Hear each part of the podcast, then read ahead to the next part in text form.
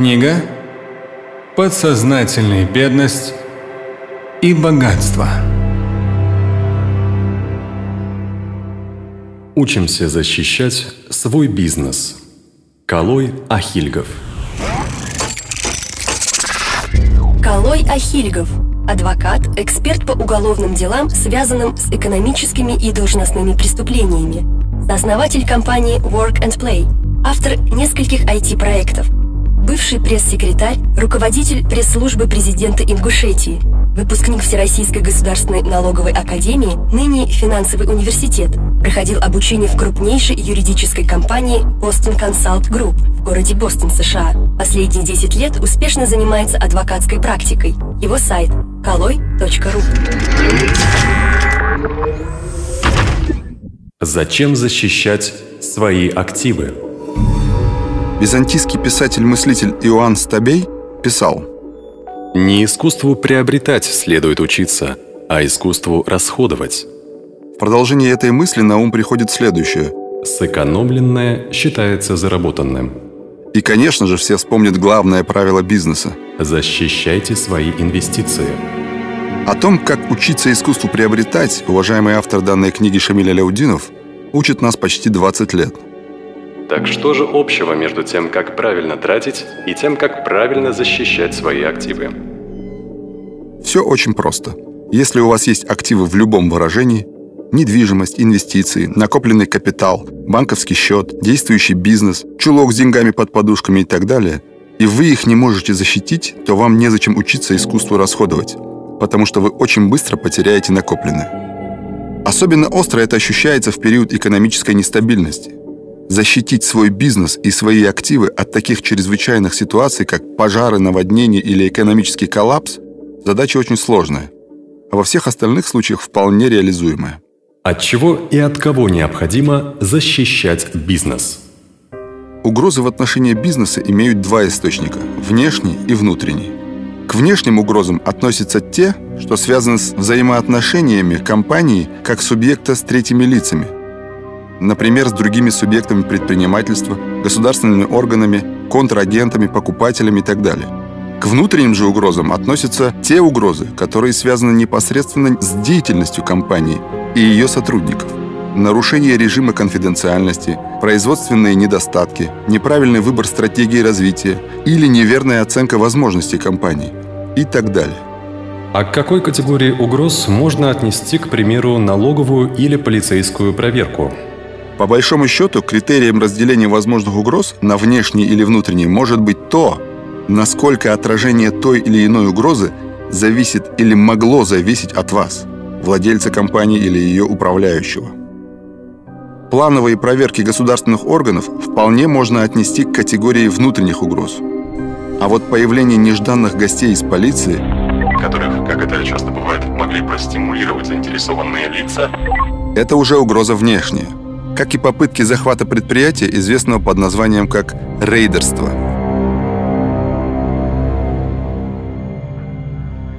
К счастью, изменения в уголовном законодательстве, внесенные президентом Медведевым, позволили снизить процент рейдерских захватов. Однако принятые поправки хоть и значительно, но лишь снизили процент таких преступлений, а не пресекли их вовсе. Приведу пример банального современного рейдерского захвата. Градообразующее предприятие в одном из регионов нашей страны общей стоимостью в несколько миллиардов рублей получило очень выгодный кредит в коммерческом банке на сумму около половины стоимости компании.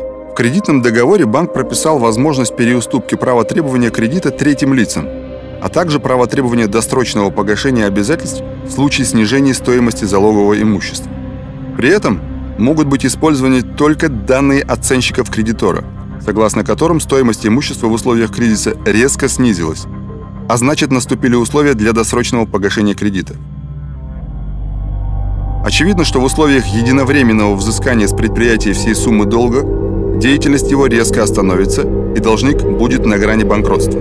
А за такую халатность юристы градообразующего предприятия мы мысленно вешаем на самый видный столб в городе. Конечно, только мысленно. Есть и более изощренные схемы, о которых специалисты в области гринмейла, международный термин рейдерства, пишут целые книги. Такое подробное разъяснение разницы между внешними и внутренними угрозами дает понимание того, как их предотвратить или отразить. Именно поэтому во многих компаниях службы безопасности имеют соответствующее подразделение.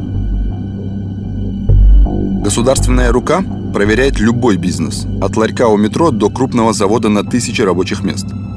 И отличаются эти проверки лишь количеством проверяющих органов.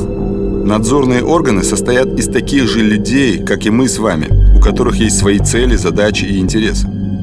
И их интересы состоят не столько в соблюдении ваших прав, сколько в выполнении поставленных задач. Особенно это заметно в условиях необходимости пополнения бюджета страны. Это как на поле боя. Никому нет дела до того, что у вас кончились патроны. Либо вы надеваете бронежилет, либо... Поэтому очень важно знать, как защитить свой бизнес от надзирающих органов, жаждущих содрать с вас как можно больше денег. А вы когда-нибудь задумывались, сколько у нас проверяющих органов? 29. Много это или мало? Для сравнения с другими странами, в Европе около 18-20. В странах СНГ в среднем более 30. Понятно, если у вас шарикоподшипниковый завод. Вряд ли к вам придет ветеринарная служба посмотреть, как обстоят дела у ваших животных. Особенно если из животных у вас хомячок в живом уголке. Зато вполне можно ждать Росприроднадзор, Ространснадзор, прокуратуру, налоговую и много кого еще.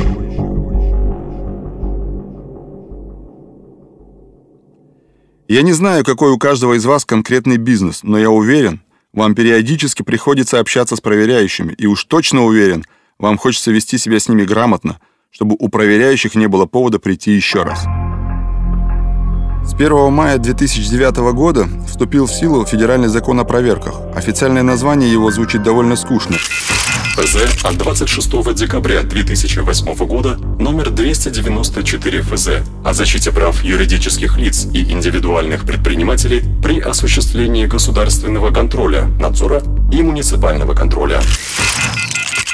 Закон этот был принят по инициативе президента Медведева в рамках борьбы со злоупотреблением должностных лиц надзорного органа при проведении соответствующих проверок компаний. Этим законом определен перечень государственных органов, которые имеют право проверять предприятия, их полномочия и виды проверок. Но в этом же законе сделана оговорка, что его положение не распространяется на некоторые государственные структуры, которые также имеют право проводить проверку. К примеру, если к вам пришла полицейская проверка, С обыском. Вы не можете возражать, ссылаясь на положение закона о проверках. Полный перечень случаев, на которые не распространяются положения этого закона, выглядит так.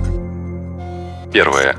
Работа следователей и дознавателей, осуществляющих свои обязанности. Второе. Проверка прокуроров, осуществляющих надзор, за исключением случаев, когда проверка проводится по требованию прокурора или судьи. Третье.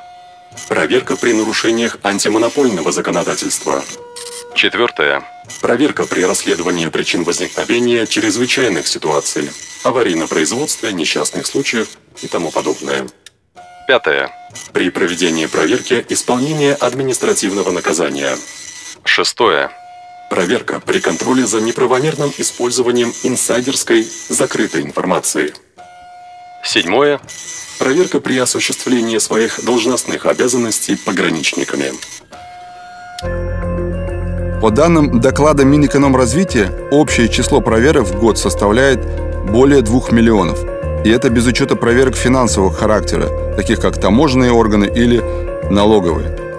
Поэтому, если к вам постучались проверяющие, необходимо понять, кто именно к вам пришел с проверкой и попадает ли проверяющий орган под закон о проверках. Что такое проверка? Проверки могут быть плановыми и неплановыми. К первым относятся проверки, о которых вам заранее известно. Такие проверки планируются заранее и утверждаются прокуратурой. Планы проверок можно посмотреть на сайтах соответствующих надзорных органов. МЧС Россия, Роспотребнадзора, Ростехнадзора, УФМС Россия, Федеральные службы по труду и занятости, Россельхознадзора, Федеральные службы государственной регистрации, Росреестр, Ространснадзора. Либо все планы проверки можно посмотреть на сайте Генеральной прокуратуры. К внеплановым проверкам относятся внезапные проверки, о которых вы чаще всего узнаете по факту. Основания для такой проверки могут быть самыми разными. от возникновения угрозы причинения вреда жизни и здоровью граждан, животных, растений и возможности возникновения техногенных катастроф до обычной жалобы потребителя или требования прокурора, направленного в адрес того или иного надзорного органа с соответствующим требованием. Итоги проверки. Чем заканчивается проверка, сказано в Федеральном законе о проверках. По результатам проверки должностными лицами органа государственного контроля, надзора, органа муниципального контроля, проводящими проверку, составляется акт по установленной форме в двух экземплярах. Запомните, что в акте нет специального места для замечаний. Что это значит? Неопытный сотрудник проверяемой компании подписывает акт, не зная, куда внести замечание, а потом в суде слышит Вы же подписали акт без замечаний. Значит, согласны с актом. Это очень частый аргумент в суде, поэтому в протоколе надо написать Замечания к протоколу приложены на двух, трех и так далее листах. Замечания на отдельном листе вручать проверяющим только под роспись. Также можно вносить замечания на обратной стороне самого протокола, либо писать замечания на свободном месте внизу, либо на оборотной стороне. Также замечания можно отправить по почте, предварительно указав, что не согласны с актом, и замечания будут направлены позже. Но может случиться так, что проверка завершена в один день, и акт вам прислали позже, по почте. В таком случае вам также придется отсылать свои замечания почтой. При этом разница между временем окончания проверки и вручения акта не может превышать трех дней. Несвоевременное предоставление акта проверки или несвоевременное предоставление приложений к нему является грубым нарушением, влекущим отмену результата проверки. Ошибки проверяющих. Нужно обязательно обратить внимание на содержание акта, поскольку нередко проверяющие допускают следующего рода ошибки. Первое. Путаница с датами и номерами. Дата и номер приказа о проведении проверки, прописанные в акте, не совпадают с датой и номером самого приказа. По факту это означает, что проверка проведена без приказа, так как указан другой номер приказа, и он вам вручен не был. Второе. Не того проверили. Например, вам принадлежат два здания. Проверили не то, что указано в акте проверки, а другое. Или по одному юрадресу зарегистрированы два юрлица – ООО «Знак» и ООО «Знак Плюс». И проверили не то из них, что указано в акте, а другое. А значит, проверка недействительна. Третье. Искали одно, а нашли другое. Проверяющие выходят за рамки предмета проверки. Например, проверяли зоомагазин на предмет соблюдения законодательства в области ветеринарии. Сюда входит проверка помещений, условия хранения лекарств, кормов, наличие сертификатов качества, лицензий и так далее. И вдруг нашли нарушение правил выдачи сопроводительной документации, выразившиеся в невыдаче таких документов для аквариумных рыбок. Вышли за рамки предмета проверки. Все, суд признал проверку незаконной. В акте о проведении проверки должны быть четко указан предмет проверки и не должно содержаться неопределенности, неоднозначного толкования. Если вам удастся доказать, что акт составлен с нарушениями, прочими ляпами, и, следовательно, он не может являться доказательствами, то вся проверка рушится, как карточный домик. Встретимся в суде. Вот проверяющие составили акт, протокол и удалились. Что дальше? Начальник проверявшего вас органа будет изучать правильность составления протокола и квалификацию нарушений. И если все верно, то он утверждает факт нарушения. Вы не согласны с этим? Добро пожаловать в арбитражный суд для обжалования. Такая процедура предусмотрена, к примеру, если вашу компанию проверила налоговая инспекция. В зависимости от проверявшего органа может быть и так. Находят нарушение, передают дело в суд, который решает, привлекать вас к ответственности или нет. Что именно последует в вашем, что именно последует в вашем случае, регламентируется в главе 23 Кодекса об административных правонарушениях. Когда же дело рассматривает административный орган и проверяющие допустили много ошибок, дело грозит развалиться в суде, и начальник это понимает. И в этом случае до арбитража дело может и не дойти. Он сам отменит решение, чтобы не портить себе статистику. Обязательно обратите особое внимание, что в КОАП очень четко обозначена презумпция невиновности. То есть лицо невиновно, пока не доказано обратное. Как вас могут наказать? Наказание может последовать в виде предписания об устранении выявленных нарушений, которое выдается вместе с актом проверки. Ему присваивается номер и дата. Оно подписывается обеими сторонами. В нем указываются нарушения, сроки устранения нарушений, и оно обязывает проверяемую организацию В указанные сроки письменно отчитаться в проверяющий орган об устранении нарушений с приложением подтверждающих документов. приказы, фото и тому подобное. Если не устранили, то последует протокол об административном правонарушении, который будет направлен в суд. Статья 19.5 КоАП РФ. Я хочу сказать, что если вы не устранили нарушения ввиду несогласия с ними, то не надо бездействовать. Надо обжаловать такое предписание либо у вышестоящего должностного лица, либо в суде. Если не обжаловали, исполняйте.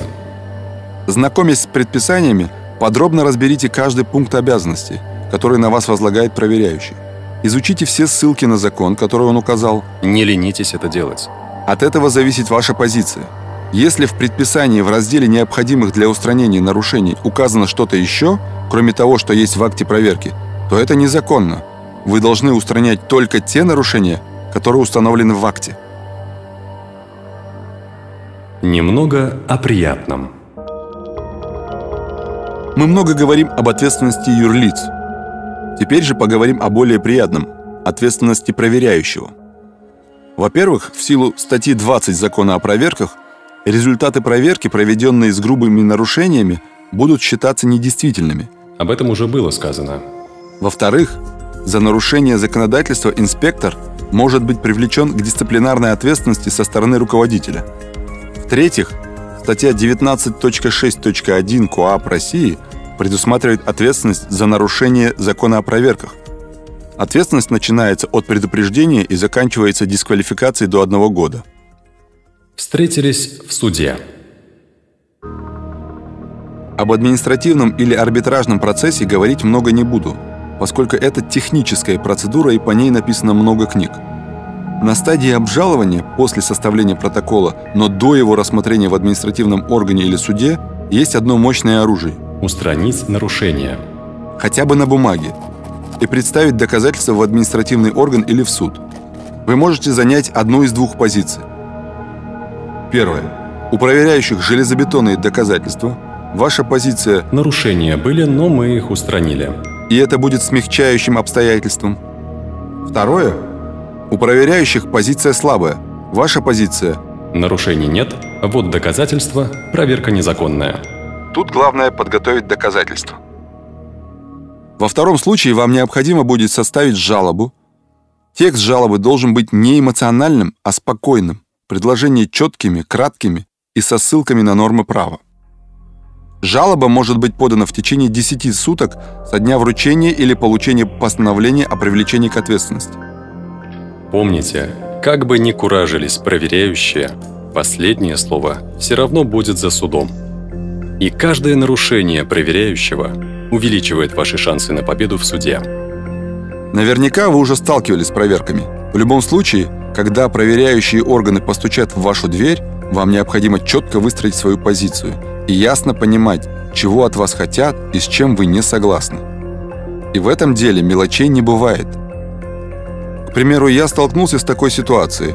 Надзирающий орган уведомил директора компании о проведении проверки в пятницу 13 числа. Не повезло ему.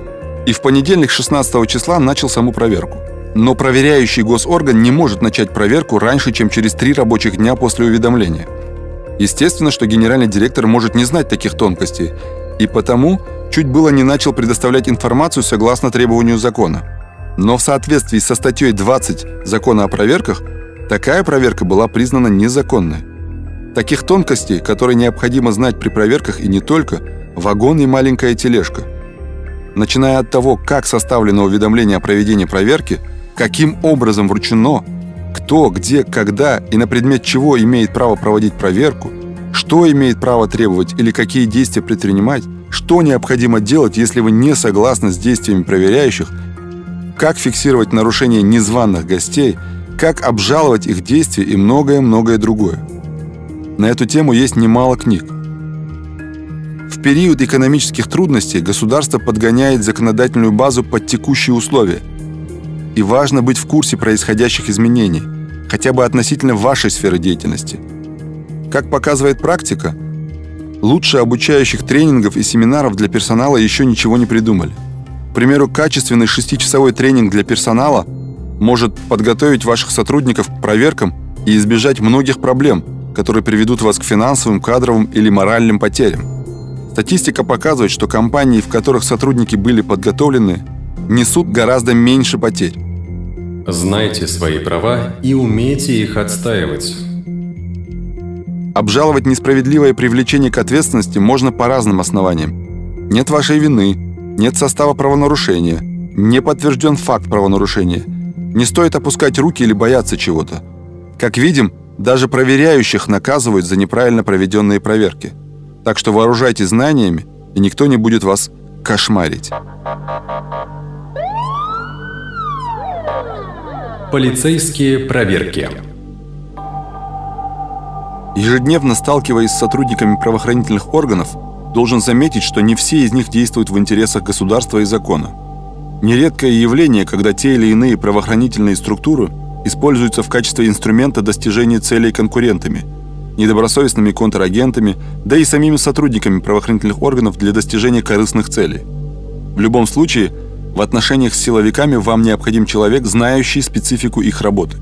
Интерес к вашей компании со стороны правоохранительных органов может начаться с обычного запроса о предоставлении той или иной информации в виде справок или финансовых документов. Директора компаний, которые впервые получают такой запрос, решают предоставить весь перечень документов, потому что... Нам нечего скрывать, либо... потому что нам не нужны проблемы. Так вот, проблемы можно нажить в обоих случаях. Если полиция направляет ваш адрес запрос, то это значит, что у нее нет соответствующей информации, и вы, предоставляя ей таковую, облегчаете работу оперативника либо следователя, ставя себя под определенные риски. В таких случаях всегда приходит на ум цитата «Был бы человек, а статья найдется». Классика советского кино.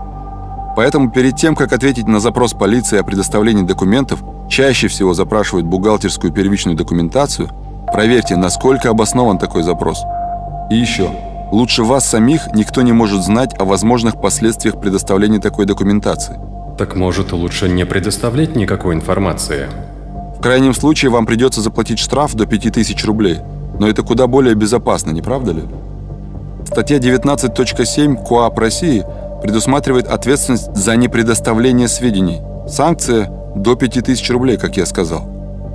Но при этом полицейский должен обратиться в суд и доказать, что вы нарушили указанную норму. В то же время нельзя недооценивать полицейские запросы.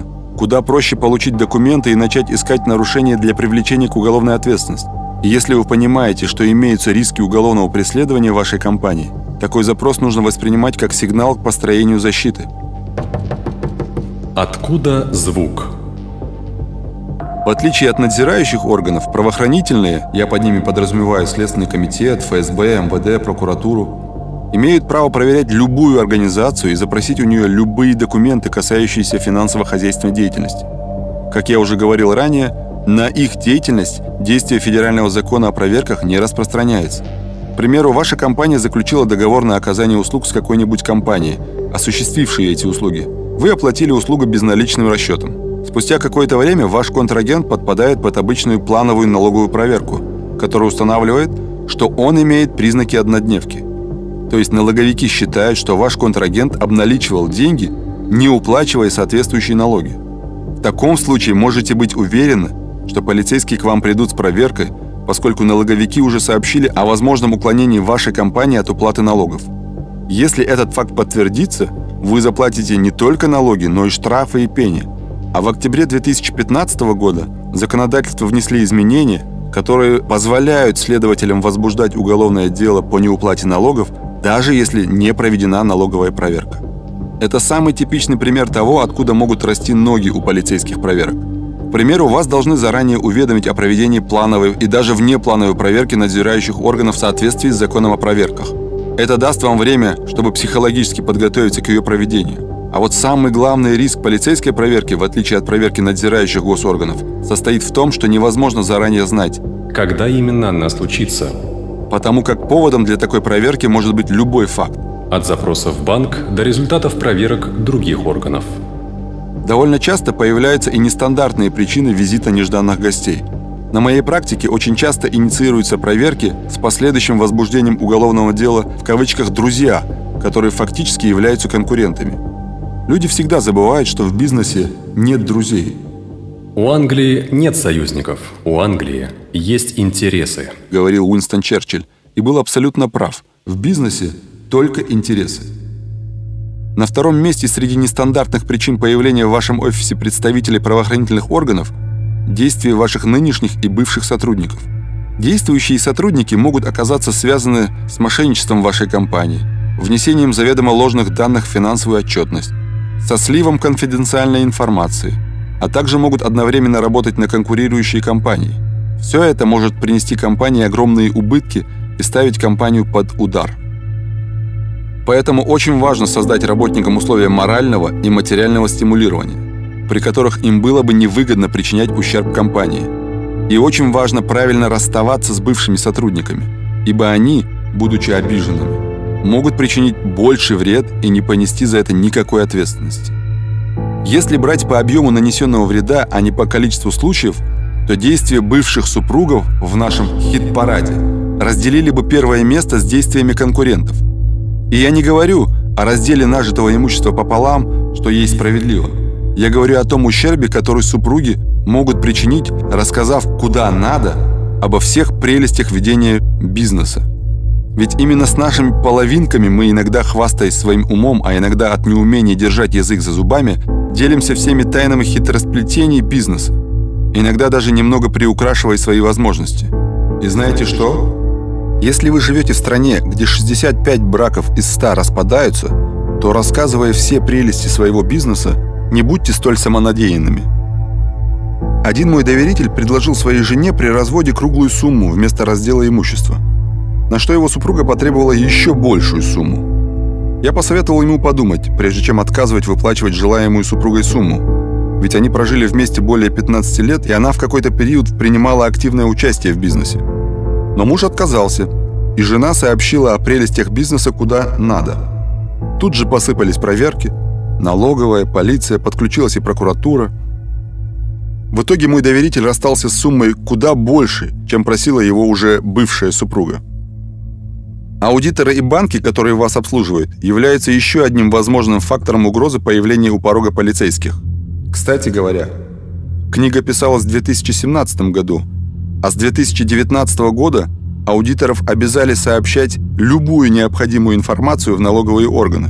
Таким образом, можно считать, что аудиторской тайны больше не существует.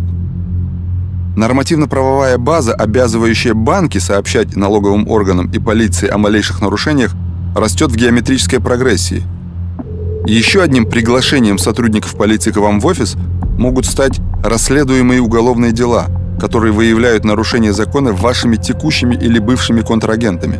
Поэтому прежде чем заключать договор с контрагентом, проявите так называемую должную осмотрительность. Такой термин ввел законодатель для установления вашей добропорядочности. Чтобы проявить должную осмотрительность, вам необходимо перед заключением договора запросить у контрагента следующие документы. Копии учредительных документов, заверенных печатью организации выписку из Единого государственного реестра юридических лиц, сокращенно ЕГРЮ, карточку с образцом подписи уполномоченного лица. Запрос делается банку контрагента. Информацию из официальных источников, сайта Федеральной антимонопольной службы, сайта Федеральной налоговой службы, арбитражных судов и так далее. Подтверждение того, что ваш контрагент имеет материальные и иные ресурсы для выполнения договорных обязательств. А с 2019 года на сайте Федеральной налоговой службы появился сервис, который позволяет вам проверить вашего контрагента вплоть до уплаченных ими налогов. Выполнение государственных заказов за счет бюджетных средств также чревато повышением интереса правоохранительных органов к вашей компании. Именно по этим причинам сегодня многие бизнесмены отказываются от такого рода сотрудничества с государством. Кто стучится в дверь мою? Визит полицейских, представление обычного человека – это история про то, как люди в масках и форменном обмундировании врываются в офис и кладут всех присутствующих лицом в пол, надевают наручники, а уж потом разбираются, кто виноват, а кто нет. В такого рода случаях есть и самый опасный враг – не силовики, а паника и страх, то есть мы сами.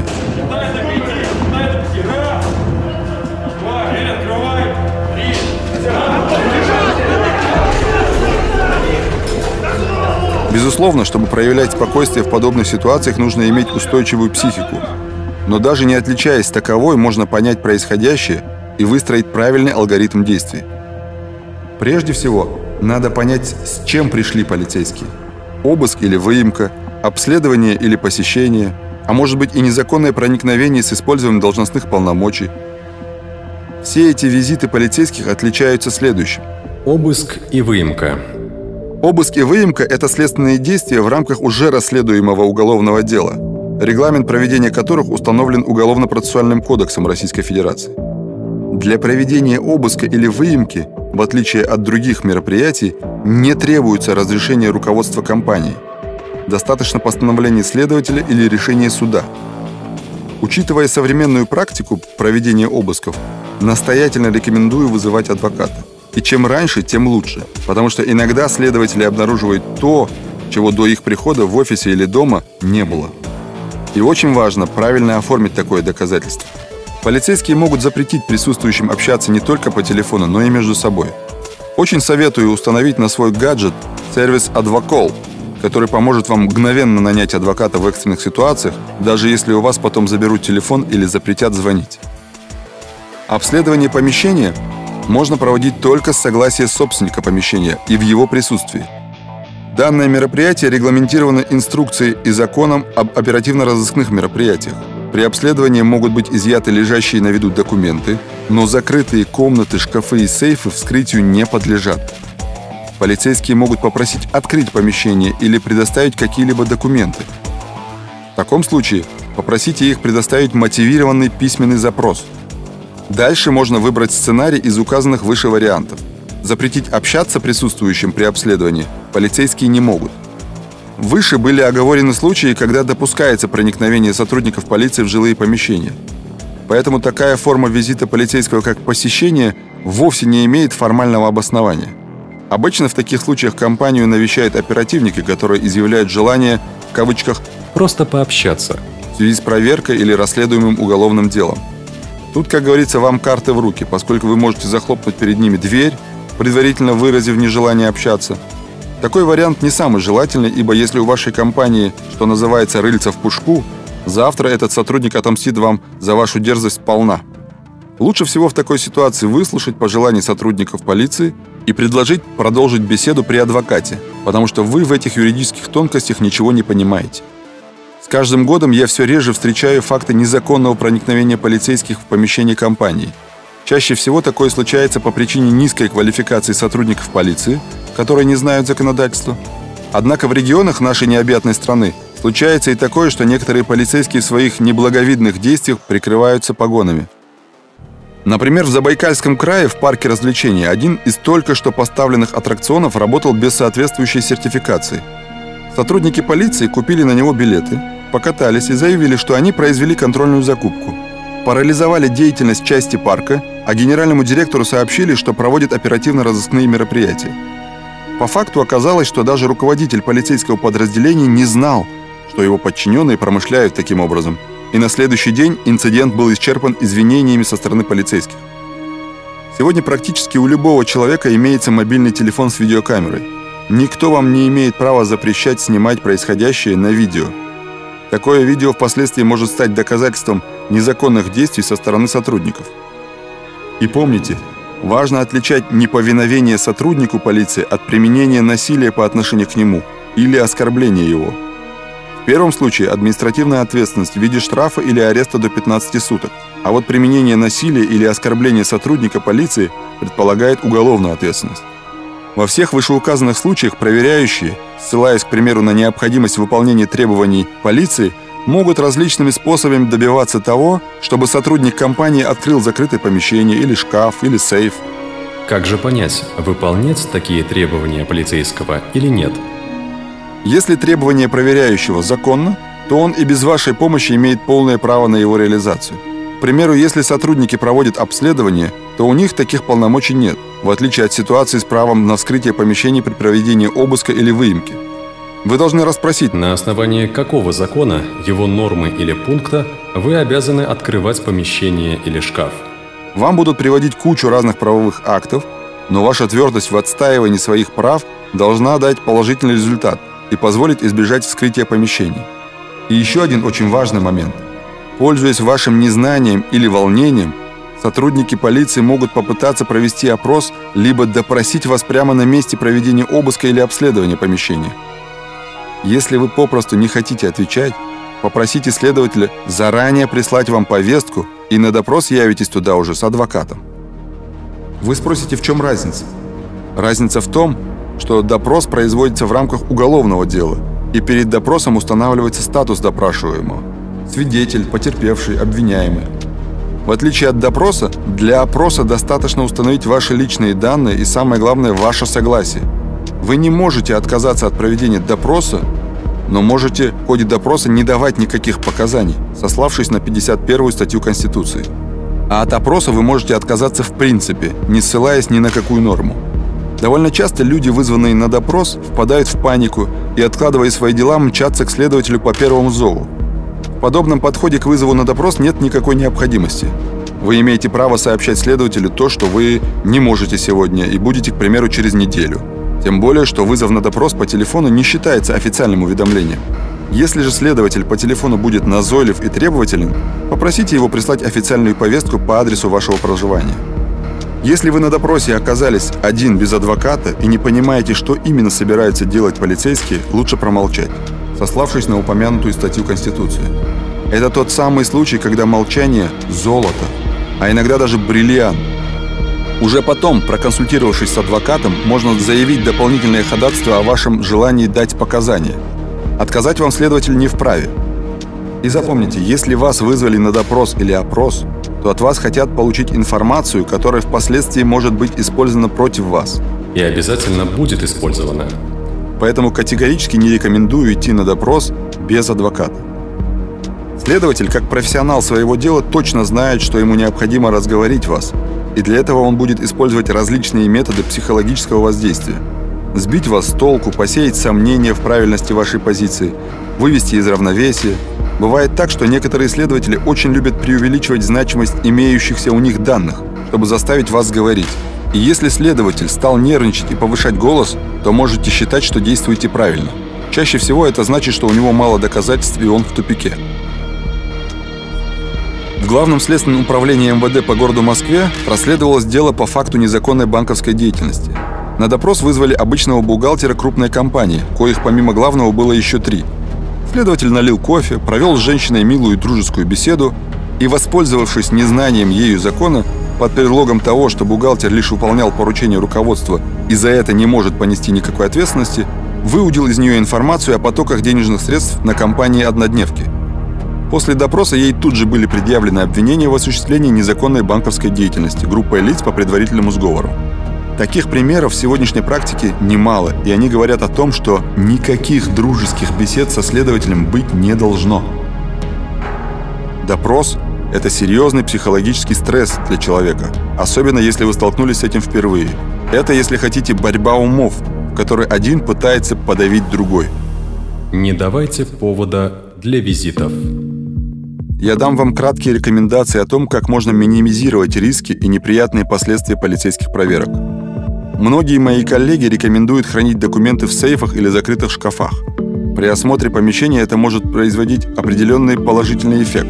Однако, если речь идет об обыске, следователь вызовет специалистов и вскроет сейф или шкаф. Поэтому с учетом возможностей новых технологий, всю первичную документацию компании можно и нужно хранить в электронном виде на недоступных для третьих лиц облачных серверах.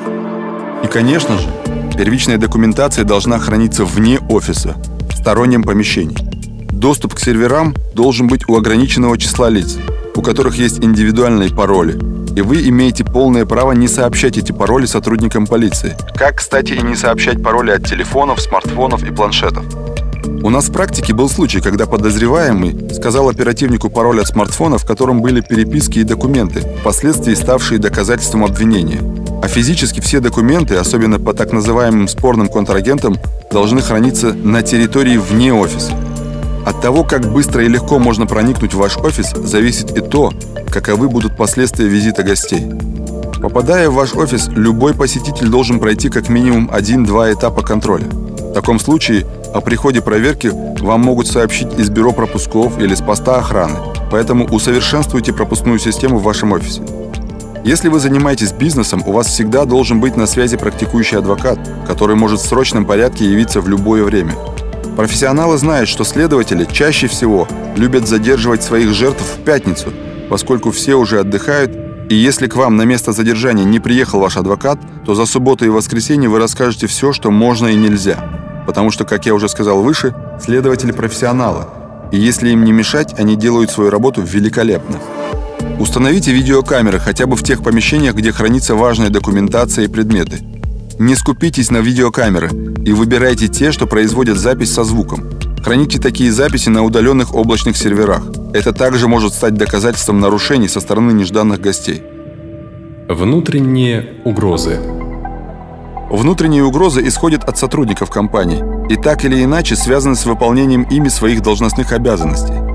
Будь то бухгалтер, нарисовавший отчеты, приведший к огромным штрафам, либо инженер, владеющий технологией производства и продавший ее конструкторам. Все это внутренние угрозы, и предотвращать их так же важно, как и правильно проходить налоговую или иную проверку. Известное выражение «кадры решают все» остается актуальным на все времена. Несколько слов об отношениях с потребителями. Если ваш бизнес связан с непосредственным общением с потребителем, то ваши продавцы, не говоря уже о юристе, обязаны знать основные тезисы закона о защите прав потребителей, который довольно четко регламентирует взаимоотношения производителя, продавца товара, услуги или работ с их покупателем или заказчиком. Важно понимать, что указанный закон исходит из принципа «потребитель всегда прав», поэтому любое недовольство вашего клиента может спровоцировать проверку по его заявлению как со стороны надзирающих органов, так и со стороны правоохранительных. Таким образом, незнание закона, с одной стороны, не освобождает от ответственности, а с другой приводит к возможным угрозам бизнесу в виде проверок со стороны государства. Сюда же можно отнести риски, связанные с качеством производства, будь то услуга или товар. Ведь снижение количества продаж связанное с качеством производимой продукции, и, как следствие, снижением уровня прибыли – это риски, ставящие под угрозу само существование бизнеса. Поэтому контроль качества продукции – это важнейшая задача, которую должен решать любой производитель. И в заключение Настоятельно рекомендую вам изучить свои основные права и обязанности как руководителя компании, ее учредителя или сотрудника. Изучайте полномочия тех или иных проверяющих органов – Обжаловать несправедливое привлечение к ответственности можно по разным основаниям. Нет вашей вины, нет состава правонарушения, не подтвержден факт правонарушения. Не стоит опускать руки или бояться чего-то. В деле защиты бизнеса выигрывает тот, кто больше знает. Так что вооружайтесь знаниями, и никто не будет вас кошмарить. Слушать и читать Шамиля Аляутдинова вы можете на сайте umma.ru. Стать участником семинара Шамиля Аляутдинова вы можете на сайте триллионер.life.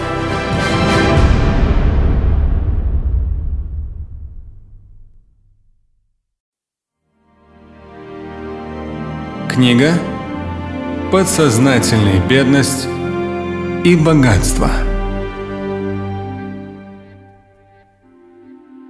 Кратко о важном. Желай стать богатым. К пророку, да благословит его Всевышний приветствует, пришел человек и спросил. «О посланник Божий, какая милостыня наиболее величественна по воздаянию, получаемому в итоге от Господа. Он, пророк, ответил. Когда ты даешь милостыню, первое, являясь здоровым, то есть нет мотивации сделать что-то благое из-за постигшего недуга или недомогания. И, второе, если скуп, не особо ты желаешь делать что-то общественно полезное или помогать оказавшемуся в трудной ситуации. У тебя по твоему искреннему убеждению, на себя самого еле хватает сил, средств и времени. Но ты, передавая эту серьезную, весомую для тебя милостыню, например, составляющую 10% от общего месячного дохода, третье, желаешь стать богатым, еще более богатым, а с передачей этих денежных средств вроде как становишься беднее. И четвертое. Боишься бедности, что не стоит делать верующему, но так как он все-таки человек, а предвиденных и непредвиденных расходов всегда много, он периодически опасается бедности. Несмотря на такой набор тормозящего твое проявление щедрости и заботы о других, ты все-таки искренне, бескорыстно даешь милостыню, а не оставляешь, не откладываешь на тот момент, продолжается в хадисе, когда душа подойдет к гортани, и пора умирать, оставляя все нажитое тяжким трудом, скрупулезно собранное, причем навсегда оставлять, ведь оно уже не пригодится. И ты спешно начинаешь говорить о том, что это из давно желаемого передать милостыни или материальной помощи, возможно, в форме завещания, тому, а это другому, окажется, что имел в виду третьего. И за мгновение через смерть все напутал. То есть в хадисе говорится и подчеркивается, что милостыня, да, это хорошо, но в каком состоянии ее давать прямо-таки прекрасно? Когда ты здоров, да, четко сказано в хадисе. Когда ты скуп, тоже. Желаешь стать богатым, у тебя есть это желание, поэтому ты им и стал. Боишься бедности, и это тоже есть, ты же человек. Но ты все-таки делаешь это хорошее, полезное для других. Пред Богом, бескорыстно, инвестируя свое благополучие в вечность.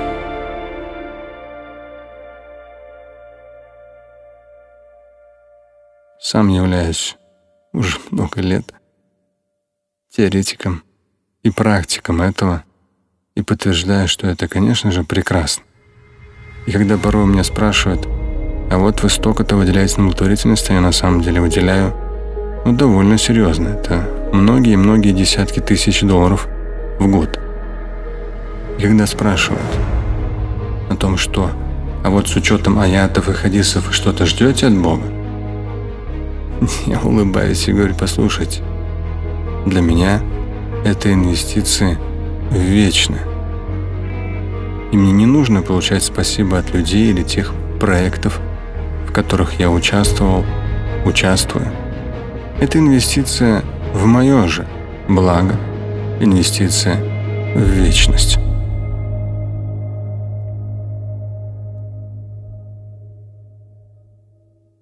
Власть, деньги, ад или рай? Пророк Мухаммад, да благословит его Всевышний приветствует, говорил, «Обитатели рая – три категории людей. Первое.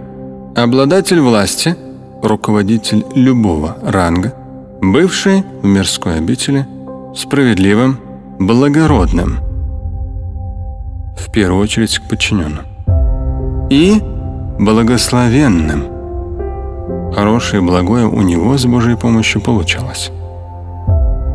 Второе, если говорить об обитателях рая, так вот, вторая категория – милосердный человек с добрым сердцем. В первую очередь, к родным, близким и верующим. Третья категория – целомудренный, воздерживающийся от всего явно запретного и не просящий у других семейный человек –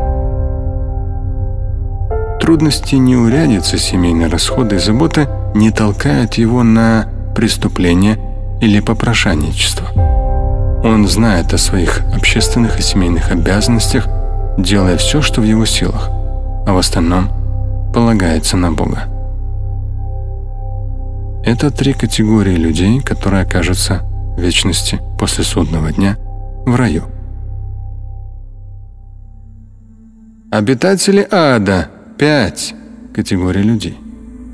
Первое – слабый безвольный человек, который следует за другими. Куда ветер подует, туда и клонится. И не стремится обзавестись семьей и материальным достатком. Подчеркиваю, это про обитателей ада.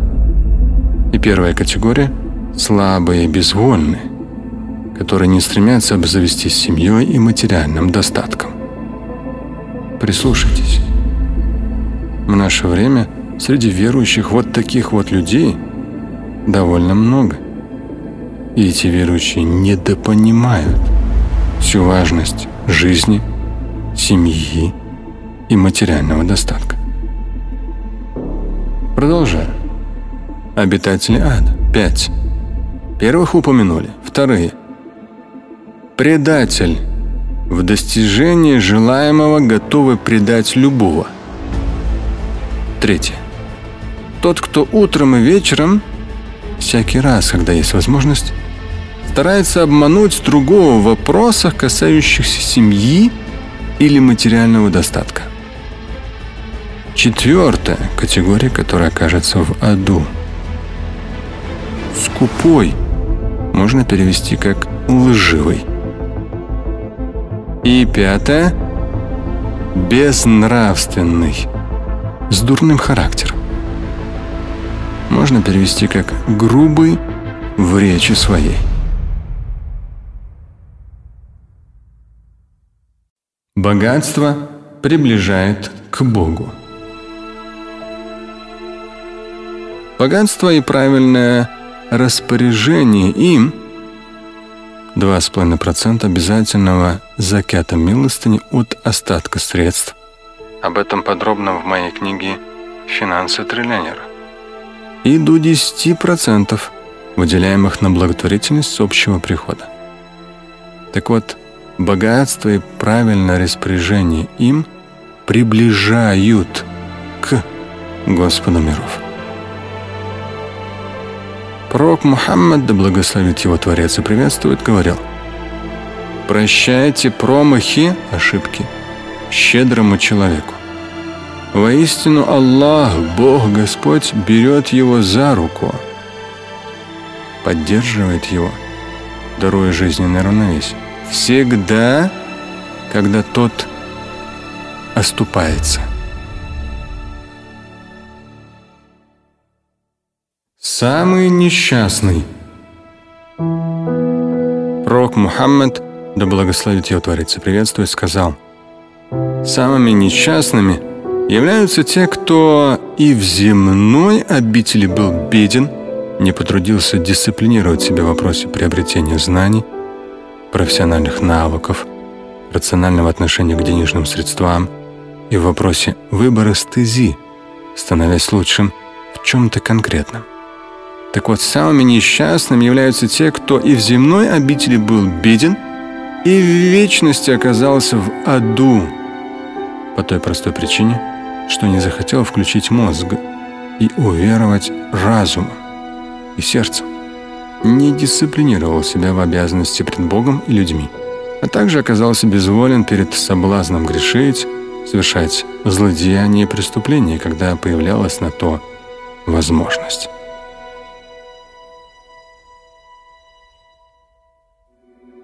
Не накликай беду на свое имущество. Пророк Мухаммад, да благословит его Всевышний приветствует, предупреждал. Не молите Бога против самих себя. Ни при каких обстоятельствах не просите у Господа плохого. Да пропади все пропадом, да зачем мне это, ну и балбес же я и тому подобное. То есть следите за речью внутри вас, а тем более за тем, что озвучиваете вслух. На любые даже самые тяжелые эмоциональные случаи и состояния у вас должен быть набор хороших слов, молитв и прошений. В хадисе продолжается «Просите только хорошее, лучшее». Примите это наставление к сведению и следите за речью. «Поистине», — продолжает пророк, — Ангелы говорят «Аминь». О Господи, прими эту молитву прошение на то, что вы просите. И еще одно высказывание пророка Мухаммада. Не молите Аллаха, Бога Господа, против самих себя. Не накликайте на себя своих детей имущество беды и несчастья. Вы можете попасть в тот момент, когда любая мольба, прошение принимаются, и произойдет то, о чем вы молили, просили.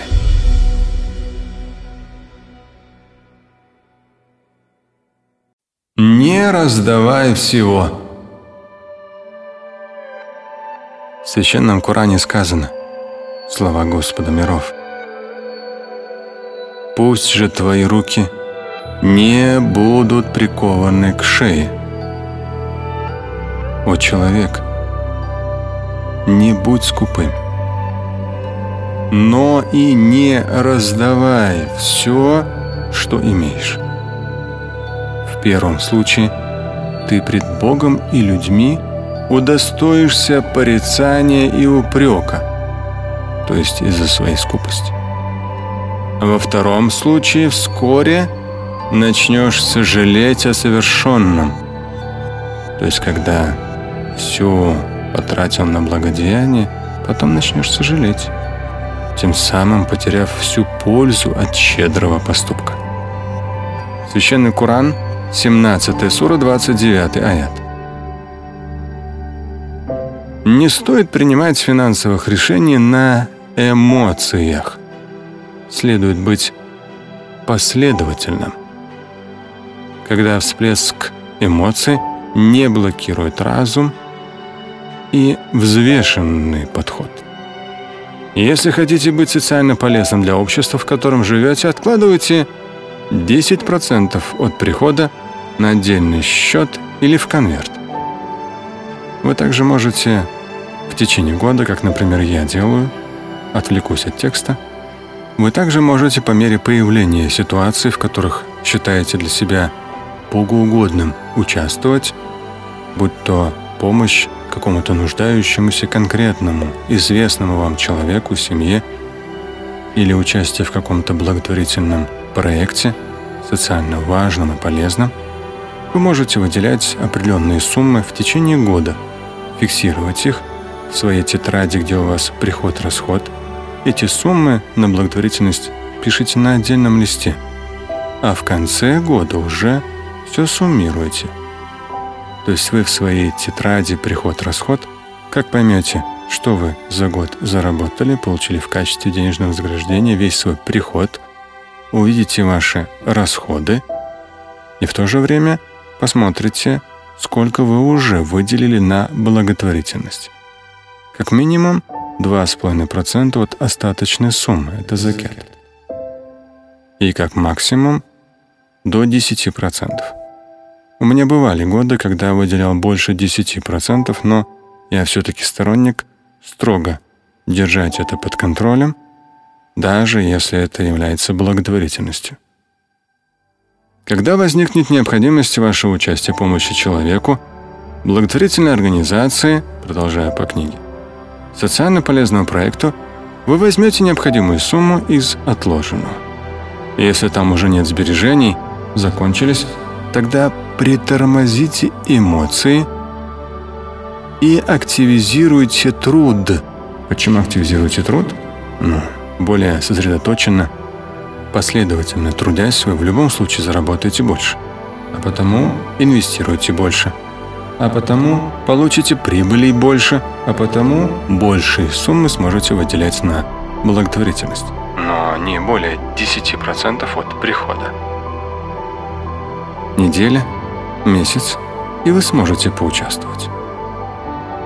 Сам давно практикую 10% от прихода мне это нравится. Инвестиция в вечность возвращается благом в обоих мирах. Даже если мы этого не ждем, все равно оно так.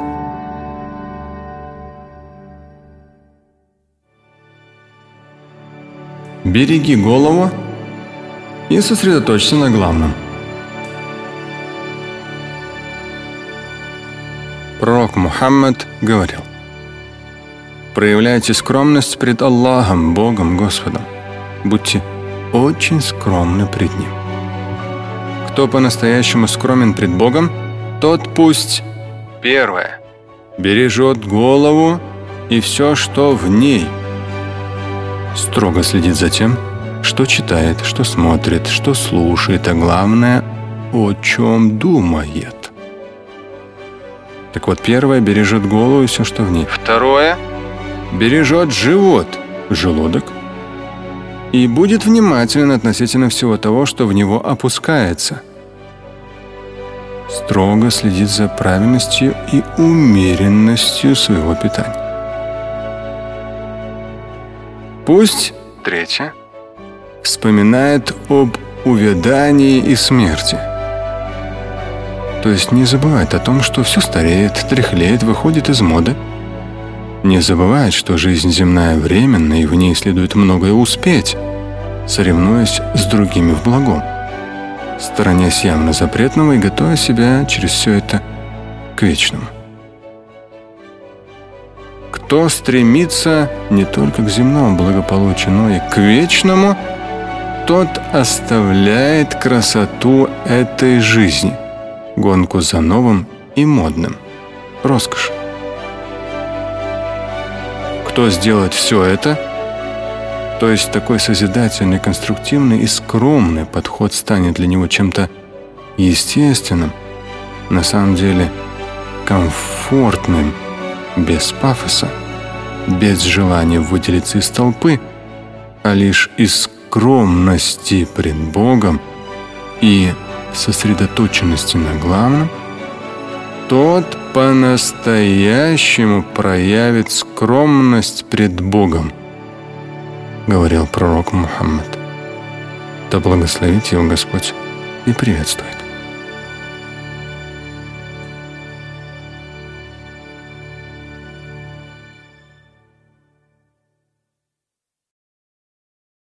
Будь аскетичен. Пророк Мухаммад, да благословит его Творец и приветствует, сказал, «Будь аскетичен, проявляй умеренность, ограничивайся нужным, важным, малым, качественным, не гори желанием постоянного ненасытного потребления, которое нарастает с увеличением денежных средств и возможностей, возможности их тратить в свое удовольствие. То есть будь аскетичен, проявляй умеренность.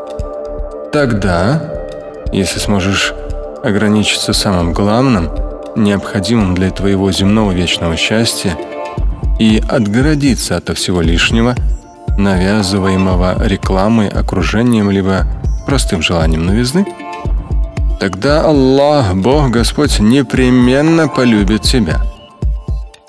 Будь аскетичен – проявляй умеренность.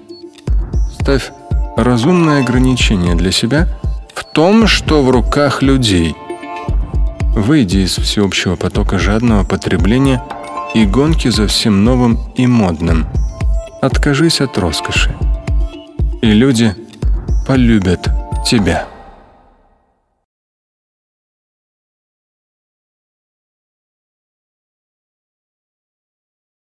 Бог любит богатого и незаметного. Пророк Мухаммад, да благословит его Всевышний приветствует, сказал, «Поистине Аллах, Бог Господь, любит верующего, набожного, богатого, в первую очередь материально, незаметного, не выделяющегося, не демонстрирующего свое превосходство перед другими. Пророк Мухаммад также сказал, «Поистине Аллах, Бог Господь, любит верующего, когда вера живая, наполняющая желанием жить, стремиться, расти, развиваться, и она вошла в сердце. Так вот, любит верующего, бедного, материально – у него сложный затратный период и сбережений нет. Средств не хватает, кроме как на самое необходимое. Независимого от других имея возможность попросить обратиться за помощью в благотворительные организации или к богатым людям, он не делает этого, а активно работает над своими навыками, мастерством, не жалея сил. И семейного, несмотря на временные трудности, он не боится жениться на подходящей девушке, рожать и воспитывать детей, много детей. Такие, если не отчаиваются в собственных силах и возможностях, если не пойдут на поводу у скуки, тоски, душевного томления, вызванных немалым трудом, а где-то недосыпанием и недоеданием, становятся в итоге богатыми, опытными, мудрыми, сильными, влиятельными.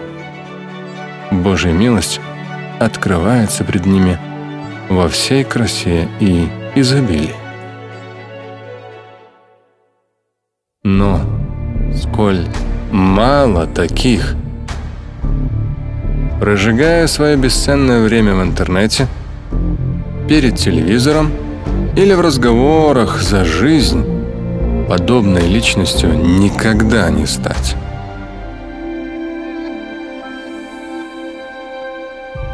Перечисляя обитателей рая, пророк Мухаммад, да благословит его Всевышний приветствует, упомянул целомудренного, воздерживающегося от всего явно запретного, и не просящего у других семейного человека. Трудности не урядятся семейные расходы и заботы которого не толкают на преступление или попрошайничество. Он знает о своих общественных и семейных обязанностях, делая все, что в его силах, а в остальном полагается на Бога. И в этом же достоверном хадисе пророк упомянул несколько категорий людей, которые окажутся в вечности в аду. Среди них слабый, безвольный человек, который следует за другими. Куда ветер подует, туда и клонится. И не стремится обзавестись семьей и материальным достатком. Вечность в аду. Слушать и читать Шамиля Аляутдинова вы можете на сайте umma.ru. Стать участником семинара Шамиля Аляутдинова вы можете на сайте триллионер.life. Книга «Подсознательная бедность и богатство». Активное движение. Активное, плановое и поступательное движение дает серьезные результаты. В итоге оно материализуется в земное великолепие и в вечное. Цитата из Корана. «Человеку лишь то, к чему активно стремился – над чем усердно работал, чего добился. И поистине, в последующем совершенное им, все то, к чему активно стремился, над чем усердно работал, будет увидено им же самим, как и другими, еще в этой земной жизни. После чего, вслед за судным днем, ему сполна будет воздано в аду, либо в раю. Священный Коран, 53 сура, с 39 по 41 аяты включительно.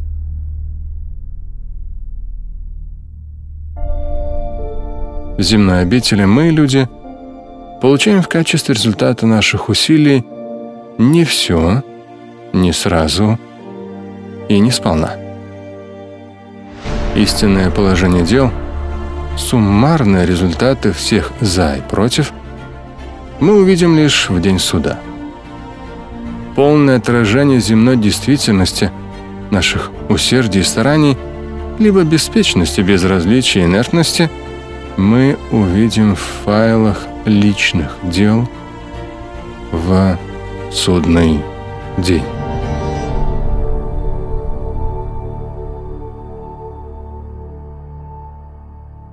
У Виктора Гюго есть хорошие слова. Цитата. «У будущего есть несколько имен», — сказал Виктор Гюго. «Для слабого человека имя будущего — невозможность. Для малодушного — неизвестность. Для глубокомысленного и доблестного будущее – это идеал. Ваш идеальный вариант – материальное благосостояние с указанием сроков. Прописан ли? Есть у вас такое на бумаге, либо в файле вашего компьютера? Идеальный вариант вашего будущего, в том числе и материальной его составляющей. Следует верить в свои силы и возможности. Верить учтите в каждом дне. Особенно, когда не могу, не хочу, да зачем? Больше всех надо, что ли? Следует верить в свои силы и возможности, но учтите, если у вас нет целей, упакованных в сроки, силы улетучатся с первыми же трудностями.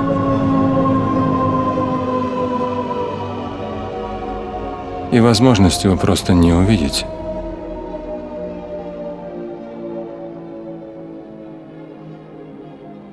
Следует верить в свои силы и возможности. Не лениться прикладывать хотя бы малые, но постоянно усилия двигаться на всех парах вперед за лучшим, ярким. И причем учтите вашим конкретным, прописанным, понятым, прочувствованным, ожидаемым будущим. Мир шагает вперед, становится более сложным и в то же время более интересным. Если вы сможете его таким увидеть, а на самом деле он таков, все более интересен. Впереди всегда лучшее. И если мы только способны это понять, представить, сформулировать и конкретизировать для себя, поверить в это – и стремительно реализовывать все имеющиеся возможности, действуя изо дня в день и получать процессы результатов огромное удовольствие.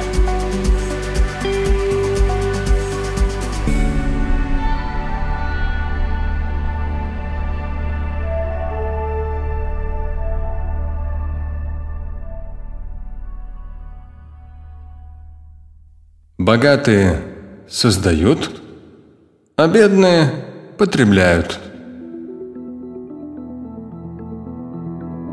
Цитата из книги «Тайный язык денег». Я принадлежу к среднему классу. Я покупаю вещи и ценности. Как-то сказал комментатор радиостанции NPR Пол Форд. То есть он отнес себя к среднему классу, отметив, что покупает вещи и ценности. И продолжил.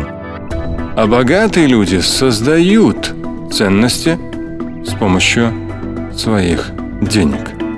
Я много раз видел, как они превращали миллионы долларов в уважение, партнерство или новый бизнес – они конвертируют имеющиеся у них средства в возможности или связи, способные превратить деньги во власть, а их идеи в новые направления бизнеса. Они думают о деньгах как о свете или о сигнале и умеют слушать, когда к ним обращаются возможности. Часто кажется, что люди, для которых деньги означают возможности, притягивают богатство как магнит. В то же время люди, воспринимающие деньги как коварную ловушку или игру с нулевой суммой, а что это такое, вы спросите? Особая разновидность игр с постоянной суммой, то есть та, где игроки не могут увеличить или уменьшить имеющиеся ресурсы или фонд игры. В этом случае сумма всех выигрышей равна сумме всех проигрышей при любом ходе. А вот игрой с отличной от нуля суммой является, например, торговля, где каждый участник извлекает выгоду. Так что повторюсь. Часто кажется, что люди, для которых деньги означают возможности, притягивают богатство как магнит. Но учтите, возможности не просто воображаемые, а реализуемые. В то же время люди, воспринимающие деньги как коварную ловушку или игру с нулевой суммой, то есть у вас стало больше, значит, у кого-то стало меньше. Это очень неправильная логика, что якобы все прибрали к своим рукам, и больше возможностей нет. Очень неправильная логика подсознательно бедных людей. На самом деле и возможности безграничны, и денег просто море. Ограничений нет, их постоянно печатают они в огромном количестве. Так вот, люди которые воспринимают деньги как коварную ловушку или игру с нулевой суммой, они отталкивают деньги от себя. В Коране сказано, цитата, «Разве не могли они попутешествовать, имея при этом разумеющие сердца и слышащие уши?» Не глаза слепнут у людей, а сердца, которые в груди – они не внемлют урокам прошлого в настоящем, не пытаются их понять. Вся их жизнь – это бег из ниоткуда в никуда, по узкой тропинке стереотипов и личных интерпретаций, субъективных умозаключений и бездумного потребления. Здесь, безусловно, были и мои пояснения в квадратных скобках. Священный Коран, 22, 40, 46 аят.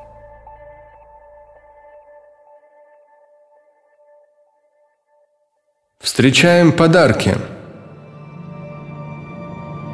Будь уверен, каждый твой новый день полон божественных подарков. Так иди же этому навстречу с верой в лучшее – с уверенностью в успехе и благодарностью Творцу. И добавлю здесь, даже если вам кажется, что обстоятельства не в вашу пользу, возникают какие-то трудности, шероховатости, противоречия, недопонимания, идите навстречу и поймите, наконец – за всем этим для вас Богом уготованы благоухающие прекрасные подарки. Главное, не останавливайтесь, делайте от вас зависящие. Не бойтесь. Смелее. Заключительный Божий посланник, пророк Мухаммад, сказал, «Воистину, у Господа вашего касательно всех последующих дней вашей жизни есть дары, подарки, подобно чудесным ароматам и свежим дуновением, доносящимся до вас. Идите же навстречу этому и молите Бога. Велика вероятность, что молитва – а это первоочередно ваш душевный, эмоциональный, интеллектуальный настрой, совпадет с божественной милостью, и человек, выполнявший все возможное из необходимых предпосылок, пусть маленькими шажочками, но каждый день, станет настолько счастлив, что убытки, то есть его молитва совпадет с божественной милостью, и он станет настолько счастлив, что убытки, потери, проигрыши более никогда не повстречаются ему на жизненном пути. Ни в земном, ни в вечном. Он никогда впредь не окажется в проигрыше. В корне изменится его отношение к жизни.